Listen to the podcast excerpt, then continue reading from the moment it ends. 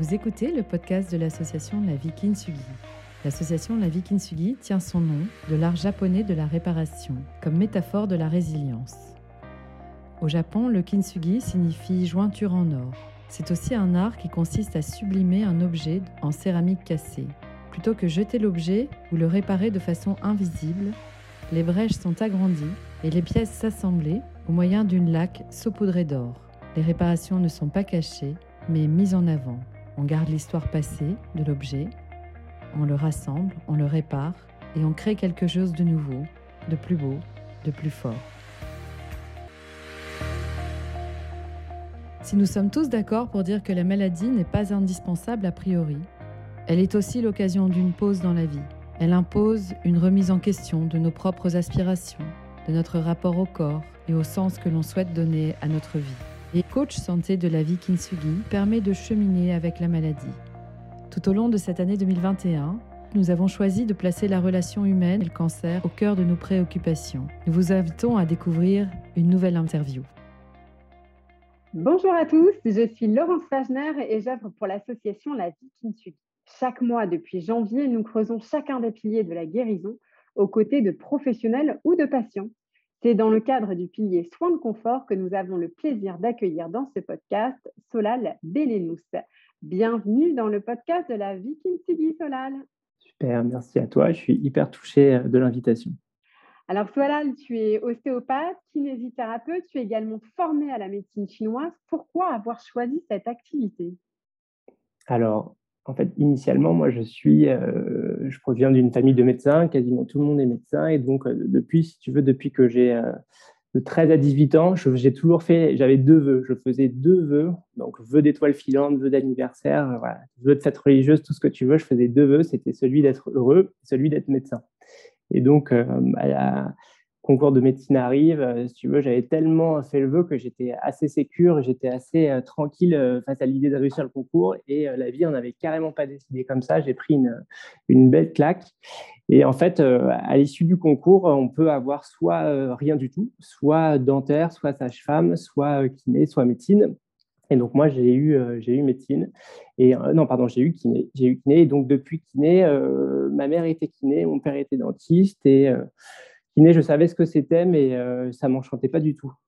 C'est pas que ça m'enchantait pas, mais je me suis dit, euh, bon, voilà, soigner avec ses mains, pourquoi pas, mais j'étais pas hyper habité. Et euh, donc voilà, ça commence. Et puis en première année, je regarde les troisième années avec l'idée de me dire, bon, bah, peut-être que moi, j'y arriverai à soigner un peu avec mes mains. Et en fait, au bout de trois ans, c'était toujours pas le cas. L'idée que moi j'en ai eue de la kiné, de ce que j'en ai perçu, c'était que à mon sens, c'était un peu protocolaire. C'est-à-dire que voilà, y a un problème de cheville, on a appliqué globalement le même protocole pour chacun des patients. Et, euh, moi, je voyais vraiment le corps comme une, énigme à résoudre, si tu veux. J'avais envie d'avoir des outils, j'avais envie de jouer un petit peu avec le système corporel et j'avais pas du tout assez d'outils. Donc, à un moment, je me suis dit, OK, il faut continuer. Et donc, l'ostéopathie, je connaissais, mais alors vraiment pas du tout. Je voyais ça un peu comme un truc de chaman, un un truc de rebouteux. Franchement, j'y connaissais rien, mais globalement, je savais que kiné ostéo, ça sonnait bien, que dans le sport de haut niveau, ils ont tous la double casquette. Donc, ouais, je me suis dit, allez, pourquoi pas. Et, euh, et là, une fois que j'ai rencontré l'ostéo, j'ai compris que mon vœu avait été exaucé, en fait. Que vraiment, j'ai eu un coup de foudre, j'ai vraiment, je suis tombé vraiment amoureux de, l'ostéopathie. Euh, l'ostéopathie, en fait, ça a été créé, euh, ça a été créé 15 ans avant la Tour Eiffel. Ça a été créé en 1874 euh, par un vieux monsieur qui s'appelait Andrew Taylor Steele, qui est un espèce de médecin, médecin chirurgien pendant la guerre de sécession. Et lui, il qualifiait sa pratique en fait de. Euh, il disait que c'était un art, une science et une philosophie. Une science, donc j'ai bien compris, parce que vraiment on bouffe un maximum d'anatomie, de bioméca, de physio, etc. Et, euh, mais moi, ce qui m'a plu, c'est les deux autres côtés vraiment. C'est-à-dire qu'il y a une dimension hyper artistique dans l'ostéo et notamment dans le senti. Voilà, vraiment sentir avec ses mains, ça c'était un truc qui me, alors, me fascinait. J'avais vraiment, je me demandais même si c'était pas un mythe, c'est-à-dire est-ce qu'on vraiment on peut poser les mains et, parler des vieux traumatismes, parler des émotions qu'on pouvait sentir. Et euh, mais en fait, voilà, c'est comme l'onologue hein, qui, va te, qui va te boire du vin de 2002 et qui va te dire que c'est du Côte du Rhône. Moi, j'en suis incapable. Et par contre, en fait, euh, bah, sentir par les mains, c'est vraiment un, un, truc qui était possible. Quoi. Et euh, j'avais un prof, j'avais beaucoup aimé euh, ce qu'il m'avait dit. En première année d'ostéo, il m'avait dit, écoute, ce que je lui disais, mais moi, je sens rien, quoi. Vraiment, j'y arrive pas, quoi. Et il me dit, écoute, c'est comme un champ de framboises. Il faut vraiment que tu imagines que tu es dans un champ de framboises où tu as des, des pleins, des milliers de framboises. Et que chaque framboise, tu vas la regarder, tu vas la toucher avec tes mains et tu vas la goûter. Et l'idée, c'est qu'au bout d'un moment, juste en la regardant, tu vas savoir le goût qu'elle va avoir. Et l'idée, c'était ça, c'est que moi, en tant que kiné, j'ai eu la chance d'avoir énormément de patients et que à chaque patient, c'était une framboise. Et qu'au bout d'un moment, ma main, elle a commencé vraiment à se faire et, euh, et ce n'était pas un mythe. En fait, on sent vraiment des choses avec ses mains. On sent vraiment quelque chose avec ses mains et c'est. Euh, voilà, ça a, été, euh, ça a été vraiment le début de l'aventure. C'est super ton témoignage parce que souvent, les professionnels que l'on rencontre euh, nous parlent d'une évidence, d'une vocation. Et ah finalement, euh, pour le coup, euh, c'est l'ostéopathie et la kiné qui t'ont finalement choisi et qui t'ont embarqué dans, la, dans la potion magique. Ouais, ouais, ouais, vraiment, vraiment, vraiment. Ouais. Et moi, j'ai beaucoup d'amis médecins je pense vraiment que, euh, vu ma personnalité et ma sensibilité, je pense que j'aurais vraiment pas été épanoui dans le milieu médical euh, comme on le connaît. Et donc, ouais, il y a vraiment une intelligence de vie derrière nous qui fait du sur-mesure. Là, j'ai vraiment, été, j'ai vraiment eu de la chance. Quoi. Voilà. Et donc, Merci pour ton ouais, pour témoignage en tous les cas. Et donc, donc l'ostéo, c'est vrai, ouais, il y a une dimension hyper philosophique dans l'ostéo et ça, ça, ça m'habite vraiment. Ça, assez complexe d'en parler comme ça, mais en fait, Sutherland, qui était vraiment un, pionnier ostéopathe dans le champ crânien, il disait, beaucoup, avant de commencer, chaque séance, il disait Be still and. Ça veut dire globalement, laissez retomber vos poussières intérieures afin que votre air s'éclaircisse. Attendez la profonde tranquillité et alors vous pouvez commencer. Et, c'est ça, en fait, vraiment dans l'ostéopathie, quand on commence à rentrer dedans, il y a une dimension euh, d'être. C'est-à-dire, il n'est plus question de faire, de poser les mains et d'agir comme ça sur le patient. Il est vraiment question de poser les mains et d'attendre qu'une communication vraiment puisse s'établir d'être à être. Et là, euh, et puis dans la vie, en fait, quand on commence à arrêter de tout prévoir, d'être tout le temps dans le faire, faire, faire, et qu'on revient à une dimension d'être, mais là, ça commence à prendre une autre dimension. Quoi. Voilà. Mmh. Voilà. Et donc après, j'ai continué le parcours. Une fois que j'avais fini l'ostéopathie, je commençais vraiment à avoir des bons résultats parce qu'avec la kiné l'ostéo, ça commençait, c'est bon. Là, je commençais à enfin soigner un petit peu les gens avec mes mains. Mais, euh, en fait, ce qui m'a manqué, c'est qu'on dit beaucoup que on parle beaucoup de soins holistiques, de globalité. Mais le truc, c'est que quand on va pas bien dans sa tête, on va voir un psy. Quand j'ai mal au genou, je vais voir le kiné ou l'ostéo. Et il y a un moment où ça manquait de, de corrélation tout ça. Et donc, en fait, j'ai lu, et là, la vie m'a apporté un livre qui s'appelle L'énergie, l'émotion, la pensée au bout des doigts, d'un monsieur qui s'appelle le docteur Alain Kassoura. Il consulte à Paris, donc bah, je suis allé le voir. Et donc, on a fait une consultation et je lui ai dit, ben voilà, moi, c'est ça vraiment que je veux apprendre. Et donc, j'y ai passé deux ans. L'idée, déjà, c'était de rencontrer l'énergie. Alors, l'énergie, pour moi, c'est vraiment un concept qui fait farfelu, euh, presque un truc bizarre. Mais en fait, l'énergie, c'est quelque chose qui est hyper palpable. Moi, j'utilise en permanence. C'est-à-dire que, par exemple, encore ce matin, j'étais super content de bosser, j'ai passé un bon week-end, j'arrive au cabinet et premier patient, wow, l'ambiance décalante dans la pièce, je, commence à être un peu angoissé, je sens que la, la, pièce commence à se fermer un peu. Et en fait, c'est qu'elle, elle porte une telle énergie émotionnelle, un peu d'anxiété, ben, qu'est-ce qui se passe? Ça diffuse dans son environnement et nous, on peut le sentir. Quoi. Et, quand on pose les mains dessus, ben, on peut le sentir x 50. Quoi. Voilà. Et donc, le cursus, il, visait beaucoup à sentir l'émotion dans le corps, la pensée, les, croyances limitantes, ça, c'est vraiment euh, énorme. Par exemple, j'ai traité mon. Euh, là, en cet été, j'étais avec mon oncle en vacances et donc il avait un petit problème de dos, le pauvre, depuis un bon moment et il était super bloqué. Donc, il me demande un peu si je pouvais regarder. Et en fait, euh, qu'est-ce que je suis allé contacter à l'intérieur de lui? La pensée limitante qui était eh ben, que ça fait des années qu'il a cette douleur et qu'il a l'impression qu'il ne va jamais s'en sortir. Et vraiment, cette mmh. pensée-là, mais on ne se rend pas compte à quel point elle impacte le corps physique. Et donc, mmh. juste, on est allé chercher cette pensée par plein de techniques. Et une fois qu'on a libéré la pensée, le corps, il reprend de la vitalité et de l'énergie. C'est incroyable. Mais tu as raison là-dessus. On est nombreux à se, à se limiter avec des pensées. Euh, bah ouais. Et donc, euh, voilà, donc une fois que vous avez contacté vraiment l'émotion et la pensée, comment ça s'imbrique dans le corps physique et comment euh, tout est en, permanence en interrelation comme des poupées russes qui cherchent vraiment à s'ajuster, ben là, ça commence à être, euh, là, on commence à jouer un jeu qui est sympa. Mais en fait, au, bout d'un moment, pour moi, traiter les gens, il n'était plus vraiment de question que de sentir, mais il était question de dialoguer en fait avec le corps. Et en fait, le corps, c'est un système qui est tellement intelligent, qui est tellement complexe.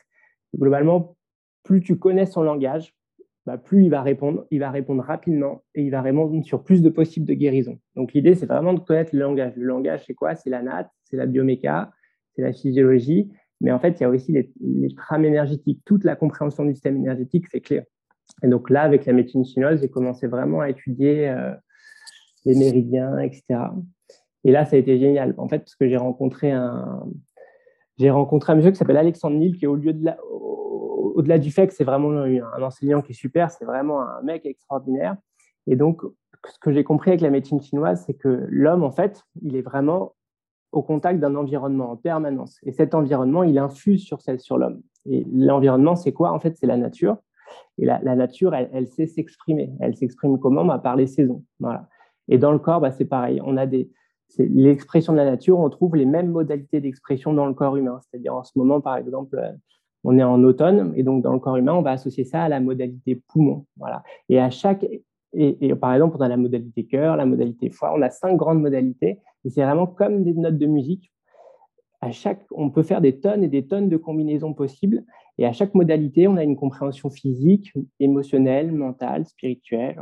Si tu veux, pour que ça soit un peu plus compréhensible, parce que c'est assez flou. Ouais, dis-moi, dis-moi. Ça veut dire quoi? Ça veut dire qu'en automne, tu as beaucoup plus euh, de si, j'écoute ton, raisonnement, ça veut dire qu'en automne, tu as beaucoup plus de problèmes pulmonaires qui, vont démarrer.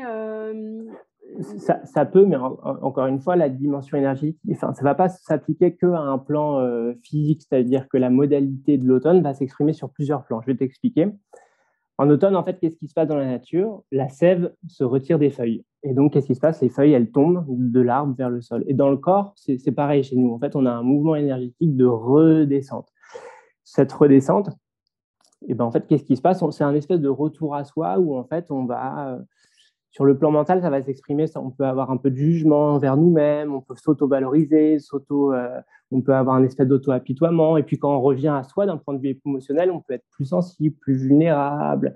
Puis le retour à soi, quand il y a quelque chose qui redescend sur nous, bah, ça vient impacter forcément les épaules, la charnière cervicale, les poumons. Et donc la modalité de l'automne, elle va venir nous chercher euh, sur, sous différents aspects. En fait, qu'est-ce qui se passe en fait en automne? Globalement, on cherche à séparer le bon grain de livret pour qu'à l'année suivante la récolte soit bonne. En fait, en automne, on va venir chercher à clarifier le bon du moins bon de nous pour avoir quelque chose de plus juste. Donc ça va être une période de l'année où les détox, ça va être hyper important, hyper intéressant. Voilà.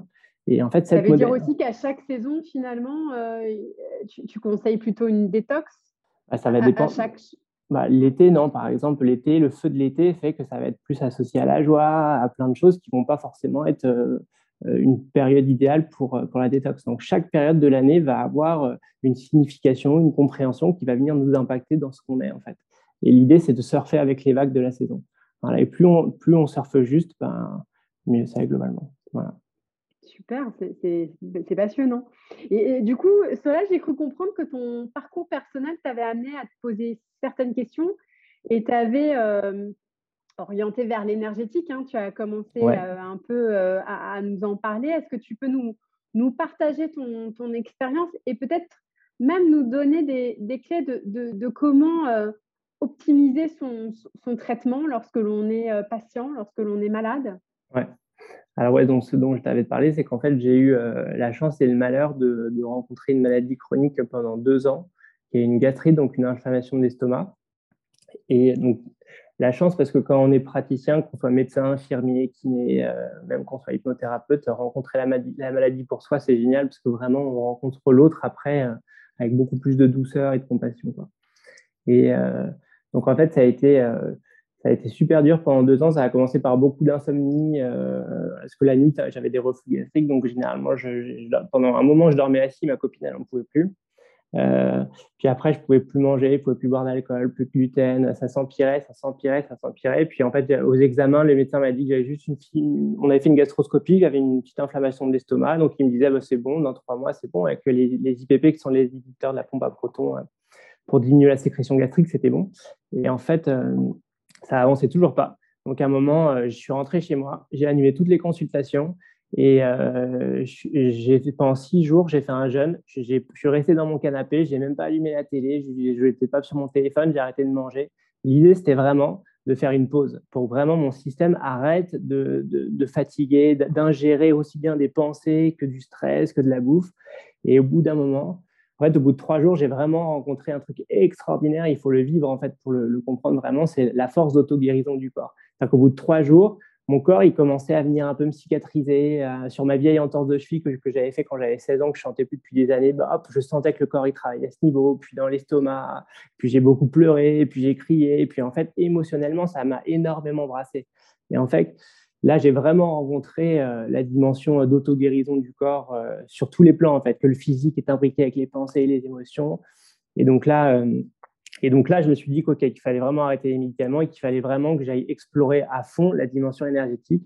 Et donc là, euh, et la vie encore hyper intelligente, c'est que tout de suite, j'ai rencontré euh, Pascal Ancelin, qui est un ostéo euh, super intéressant, qui est pas vraiment passionné dans, la, dans ce qu'il appelle le non résolu, c'est-à-dire toutes les pathologies chroniques. Il adore ça. Donc, il passe sa vie à travailler sur ça. Donc, j'ai travaillé avec lui, puis j'ai travaillé avec une nana super qui s'appelle Carolina Suarez, qui est une...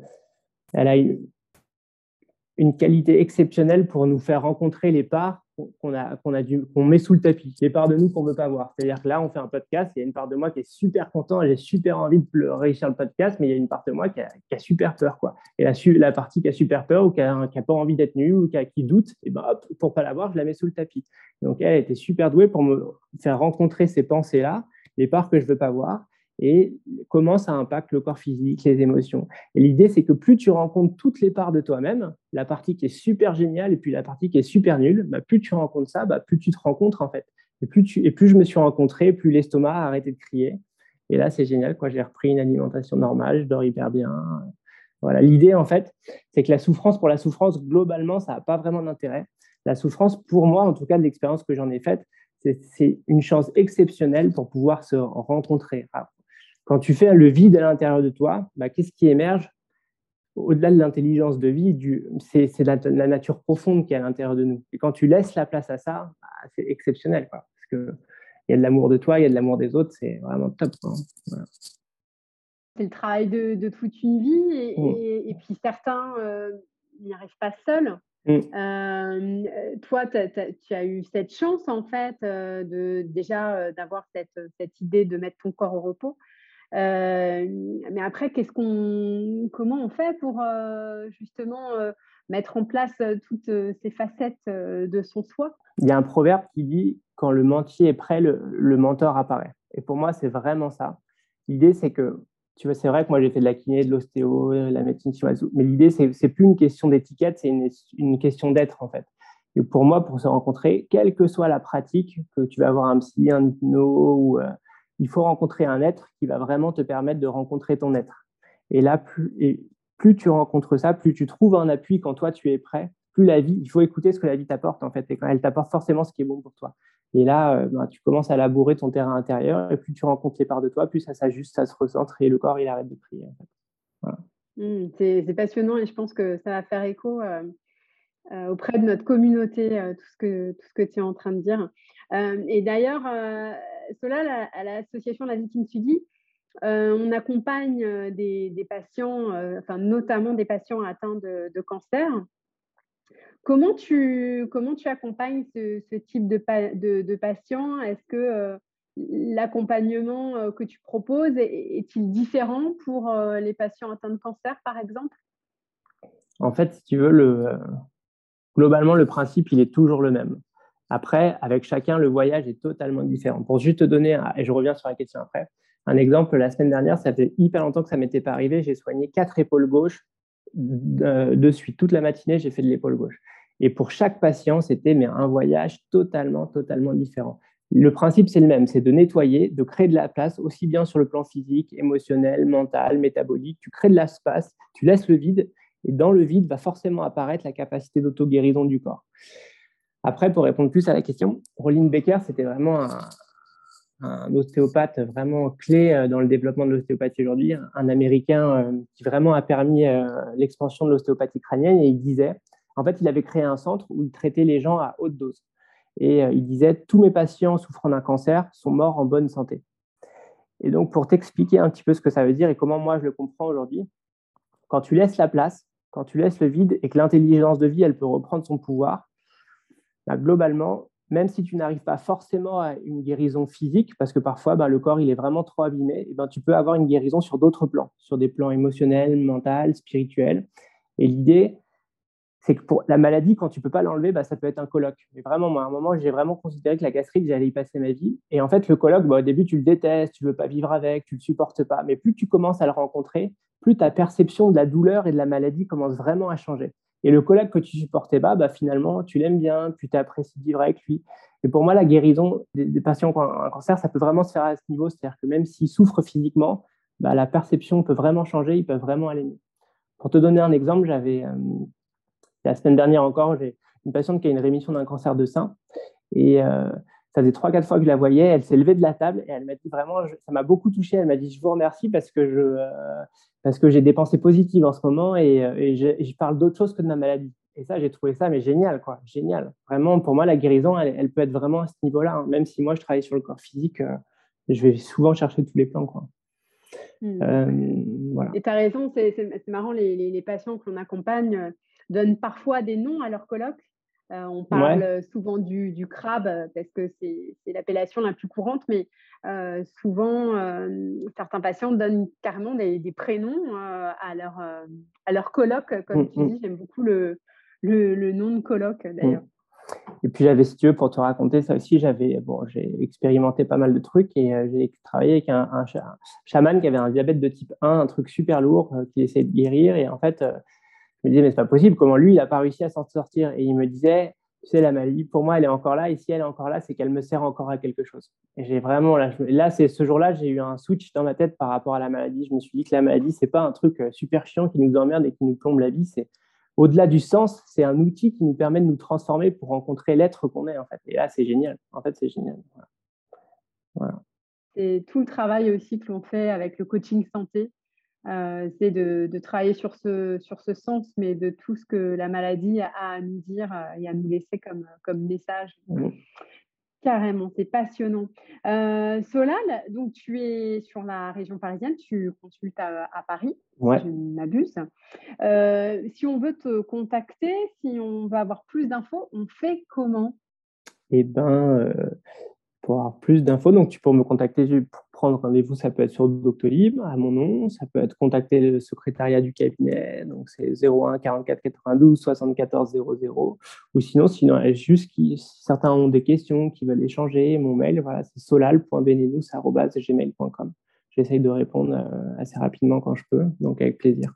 Voilà. Super. Euh, Solal, c'était vraiment passionnant ce podcast. Je te remercie sincèrement pour ton témoignage et toutes ces précieuses euh, informations euh, complémentaires. Merci, beaucoup.